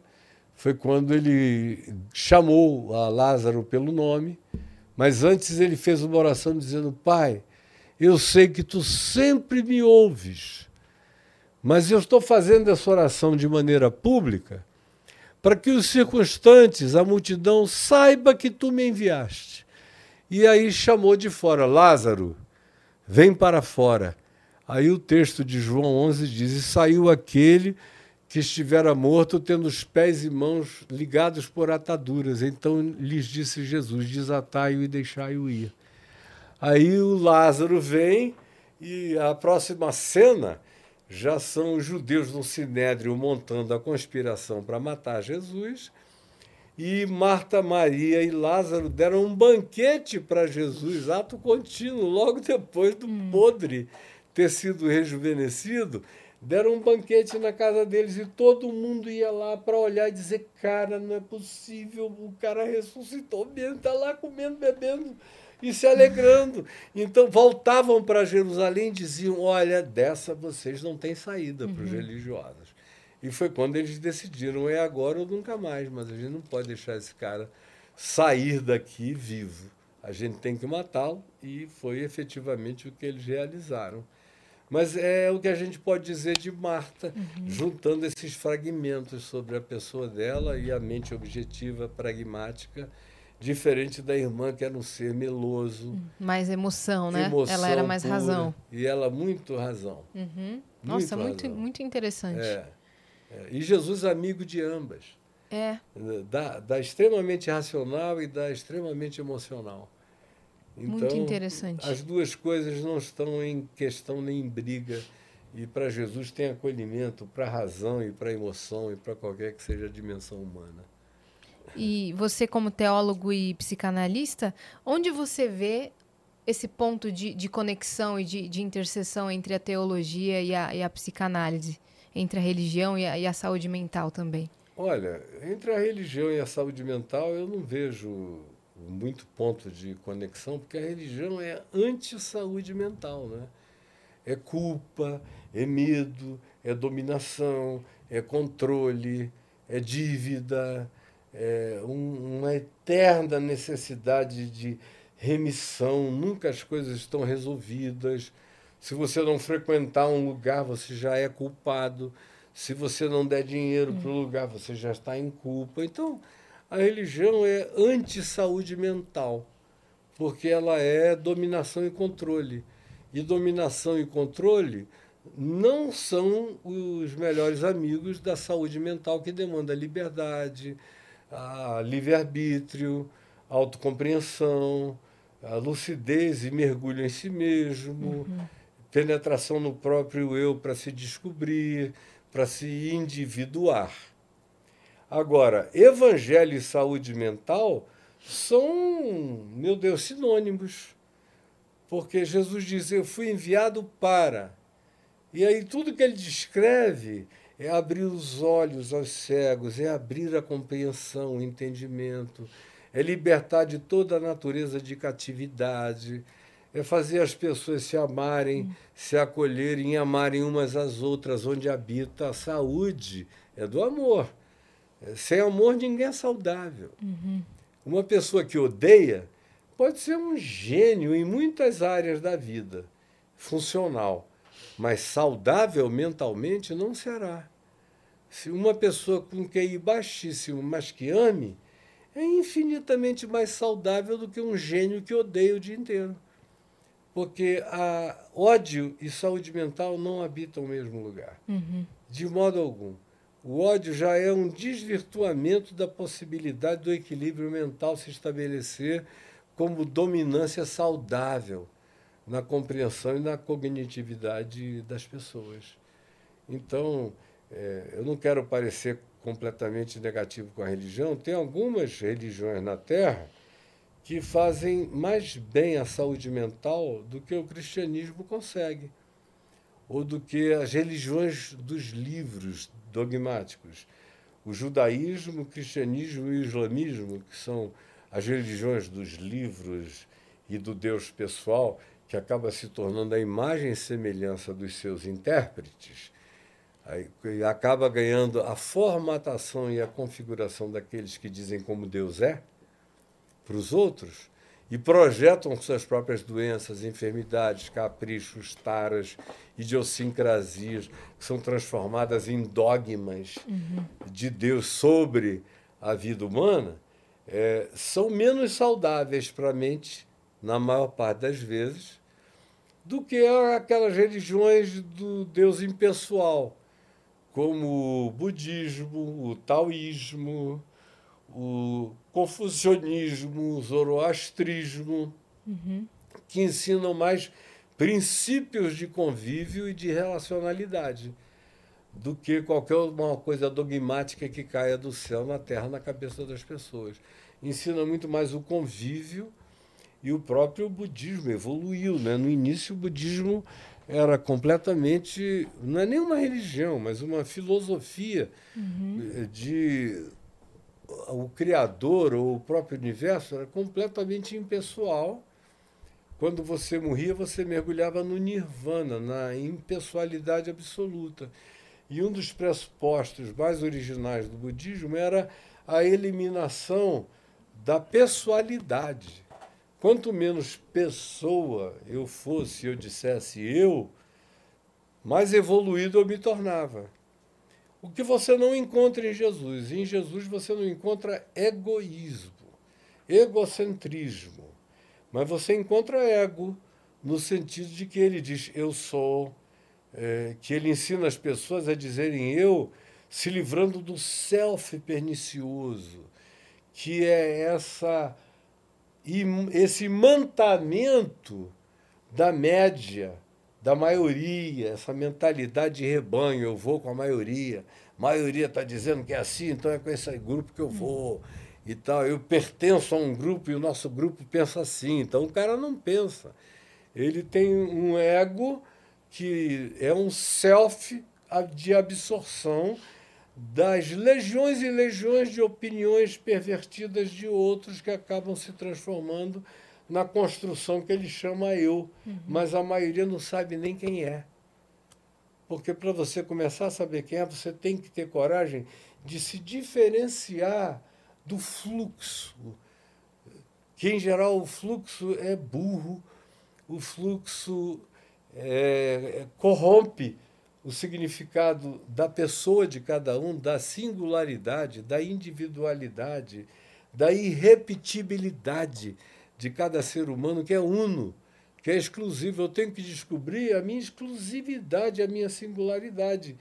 E, e viver saudavelmente para desenvolver o melhor da minha singularidade da minha individuação em amor. Aí eu vou andando e fazendo upgrades no sentido da minha saúde mental, psíquica, espiritual e relacional.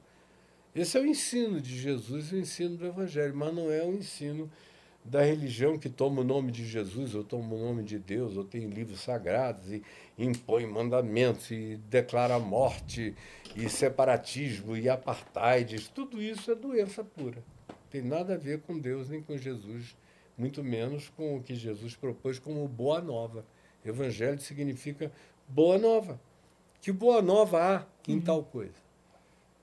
em que eu ganho a capacidade e a potencialização para te odiar com graça, com unção de Deus, eu te odeio, porque você não parece comigo. Pelo amor de Deus. Vocês dois são lindas porque vocês dois não são iguais, nenhuma a outra e nem a mim. É isso que faz a vida atraente. Perfeito. Né? A gente encontrar a singularidade do outro e dizer a gente tem um monte de coisas em comum e ao mesmo tempo cada um de nós tem a sua irrepetibilidade individual, pessoal, Sim. da própria construção do verdadeiro eu em processo. Todo verdadeiro eu, eu não está acabado, está em processo, está crescendo, está em transformação, está em estado de metanoia, como diz o Novo Testamento, que é em processo de arrependimento, que não é só aquela coisa de ficar chorando, chorando, chorando. Isso tem o seu tempo, sua hora, quando a gente tropeça no absurdo, é, comete coisas ruins contra os outros e contra nós mesmos. Mas, no mais, o Novo Testamento, especialmente Paulo, em Romanos, no capítulo 12, diz que eu devo viver num estado de metanoia, de metamorfose mental constante. O Raul Seixas tinha razão. Né? Uma metamorfose ambulante é o que eu preciso ser, é esse ser mutante. Perfeito. Né? Mutante o tempo todo. Isso não significa sem caráter, sem espinhela, sem tutano, sem nada disso. Eu tenho a minha coluna vertebral de caráter, de solidez, de consciência, mas eu não estou fechado. Eu sou um ser aberto, em estado de crescimento. Enquanto eu estiver genuinamente vivo, eu preciso estar em estado de alteração, de crescimento, de incorporação de novos sentidos, de novos significados, de aprendizagem, Sim. de troca, de dialogabilidade com o diferente. Preciso me colocar no lugar dele, sentar na tua poltrona, enxergar daí para cá, e você sentar na minha, enxergar de mim para aí. É isso que a vida é. E é isso que o amor faz. E é isso que a saúde mental propõe. O que não é assim é doença. E esse ano tem livro novo? E, deve ter. Até o final do ano deve ter livro é, novo. Vai Eu sair? sei quase 200, né? É. No curso da vida. Então, agora com a inteligência artificial fica mais fácil, porque eu tenho tanta coisa escrita que se eu quisesse publicar um livro por mês, diante de tudo que eu já escrevi, que está guardado e guardadas milhares e milhares de páginas de temas variados e diferentes. Eu lançava um por mês até o fim da minha vida. Eu posso morrer hoje, que a minha mulher e os meus filhos têm livros novos meus para lançar para sempre, porque como os livros são acerca do Evangelho, eles não têm prazo de validade. É. Não são livros sobre sociologia, antropologia, mecânica quântica, que está em mutação de descoberta constante. Os meus livros são sobre amor, verdade, graça, justiça, autocompreensão. São coisas que não perecem, que não envelhecem, que daqui a 100 anos elas estarão na validade. Uhum. Se o Elon Musk levar realmente gente para Marte e for algum livro meu, ele vai ter significado para o coração humano que o leia em Marte, porque você vai mudar de planeta, mas não vai mudar de coração por causa disso. Vai ter as mesmas necessidades, as mesmas sedes, Uhum. as mesmas dinâmicas psíquicas, as mesmas necessidades de completude, de identificação e de relação com aquilo que empresta sentido à sua vida, que é o que o Evangelho propõe, em qualquer que seja a geografia ou a dimensão cósmica onde você esteja. E se, se for num ser humano, ele vai ser relevante para qualquer ser humano em qualquer época, em qualquer era. Como Jesus, quanto mais o tempo passa, mais relevante ele se torna para mim. Com certeza. E que a partir dele eu leio mecânica quântica, eu leio ciência, os princípios dele iluminam tudo para mim. Eu vejo Jesus penetrando todas as dimensões da sabedoria e do conhecimento. Como Paulo disse, que nele, Jesus, o Cristo, habitam todos os tesouros da sabedoria e do conhecimento. É por isso que eu me interesso cada dia muito mais por arqueologia, física, astronomia, astrofísica, mecânica quântica e outras coisas, porque eu leio isso tudo a partir do olhar dos princípios de Jesus, dos princípios de alguém que trabalhou com as entranhas dos fenômenos existentes. Quando você vai entendendo essas outras coisas, você vai vendo e fazendo as associações com o que Jesus disse, você vai dizendo: Uau, estava aqui também. E se renova todo dia. O que ele disse cresce. Não para de crescer de geração em geração.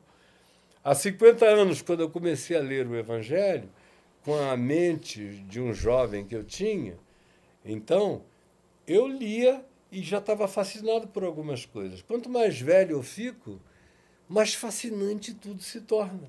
Mais grandioso, mais penetrante, Porque mais você está com outra bagagem, né? Outra visão, Tudo. outra experiência, né? Experiências variadas. É, eu ainda ia gerar filhos. Hoje eu tenho seis filhos e tinha sete. Sepultei um, sepultei um pequeno e sepultei um aos 22 anos. Isso te dá um olhar diferente de um monte de coisas. Sinto Como uma muito. coisa é criar filhos pequenos, outra coisa é ter filho de quase 50 anos. Uma coisa é você ter filhos que você pensa que todos serão iguais a você. Outra coisa é você ter filhos que vão chegando na adolescência e vão se diferenciando completamente de você. Eu, eu nasci um heterossexual completamente hétero, fascinadamente hétero. Aí chega meu filho mais velho, com tinha 18 anos de idade, e falou: pai, eu te amo, eu te adoro, você é o melhor exemplo que eu tenho de homem na vida. E eu já fiz todo o esforço possível para gostar de uma mulher. Mas eu sou homoafetivo. Eu só consigo amar um igual. Você quer que eu vá embora daqui? Porque você é o principal líder dos evangélicos no país. Eu estou falando do ano de 1995, 96. Eu falei, Deus me livre. Eu quero você aqui ao meu lado. E se o pau cantar em cima de mim, vai ser em cima de mim, não em cima de ti. Eu faço questão de encarar o que quer que venha. E para mim, nunca foi um problema. Por isso, também, desde sempre, eu cresci com um primo gay, três anos mais velho do que eu, mas quando eu comecei a tomar consciência de mim um pouquinho, e isso foi tudo muito precoce, eu logo notei que ele era diferente de mim. Porque o meu negócio era jogar bola, era sair no pau, meu pai estimulava a gente a brigar, não sei o que e tal, a treinar jiu-jitsu, desde pequeno. E ele não, ele era todo menininha, todo mulherzinha. Minha tia ia para o tribunal, ele calçava o sapato alto dela, passava batom na boca. E eu olhava, mas é claro que o meu primo não é exatamente igual a mim. Mas eu não desenvolvi nenhum preconceito por causa disso. Ele me tornou, se tornou meu grande amigo. Dentre os meus primos, provavelmente um dos dois melhores amigos na parentela familiar masculina que eu tive foi ele que faleceu há um, um ano antes da pandemia. Eu estava em Amsterdã quando ligaram para mim e disseram: Olha, o João acabou de morrer num ataque cardíaco. Nossa. E meu primo amado.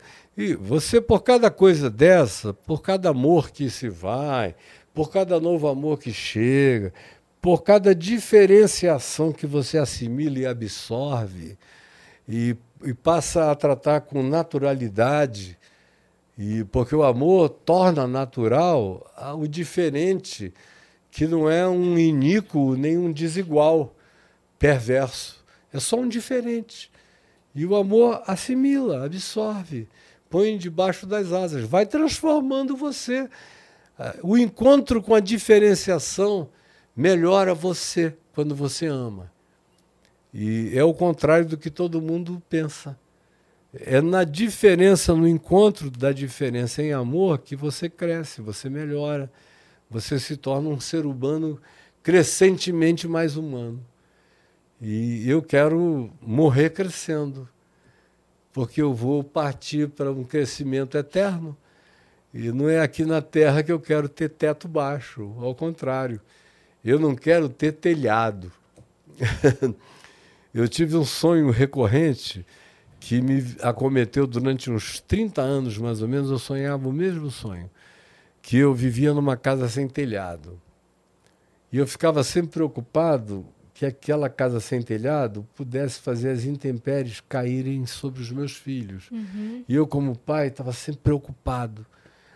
E era muito lindo, o sol entrava, luz, céu azul, canto dos pássaros, mas quando chovia, caía.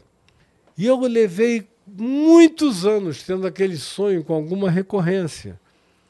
E a psicologia a psicanálise te ensinam que o sonho recorrente é uma mensagem que não foi ainda devidamente processada. Com certeza. Por você.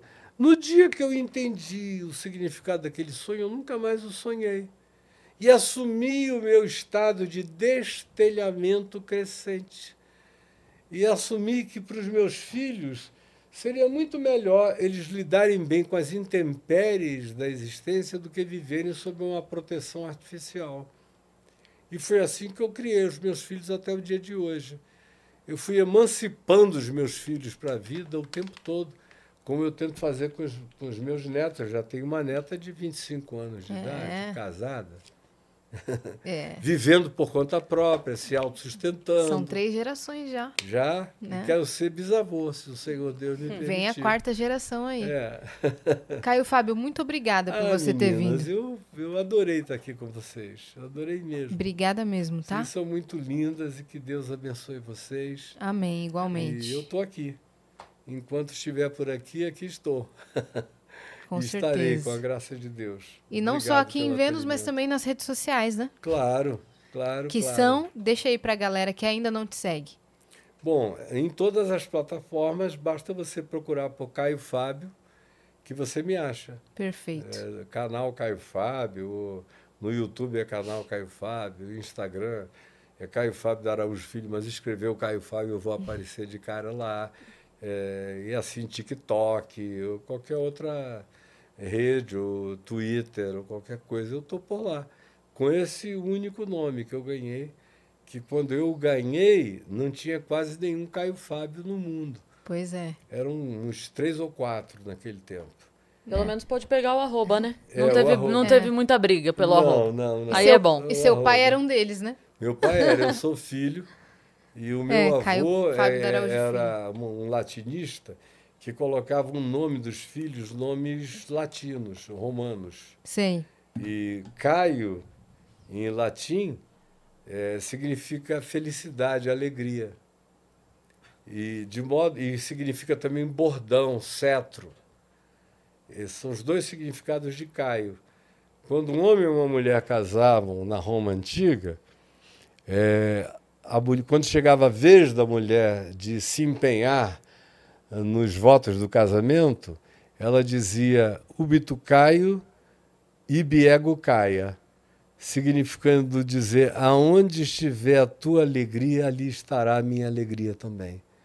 Então, Caio significa alegria e significa bordão. Que bonito. É, eu tenho procurado viver para ser uma expressão de alegria e também um bordão de autoridade, de respeito e de não negociação com que seja genuinamente verdade, que precisa ser praticada com alegria e amor, sem violência mas com determinação e assertividade. Fazendo jus ao nome.